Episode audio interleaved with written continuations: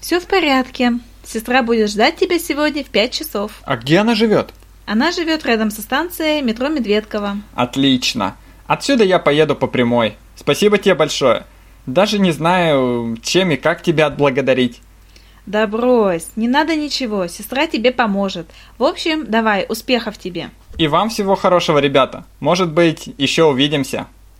Вот чего не знаю, того не знаю. Может. Земля-то круглая. Да, это точно. Ну все, пока. Давай, пока.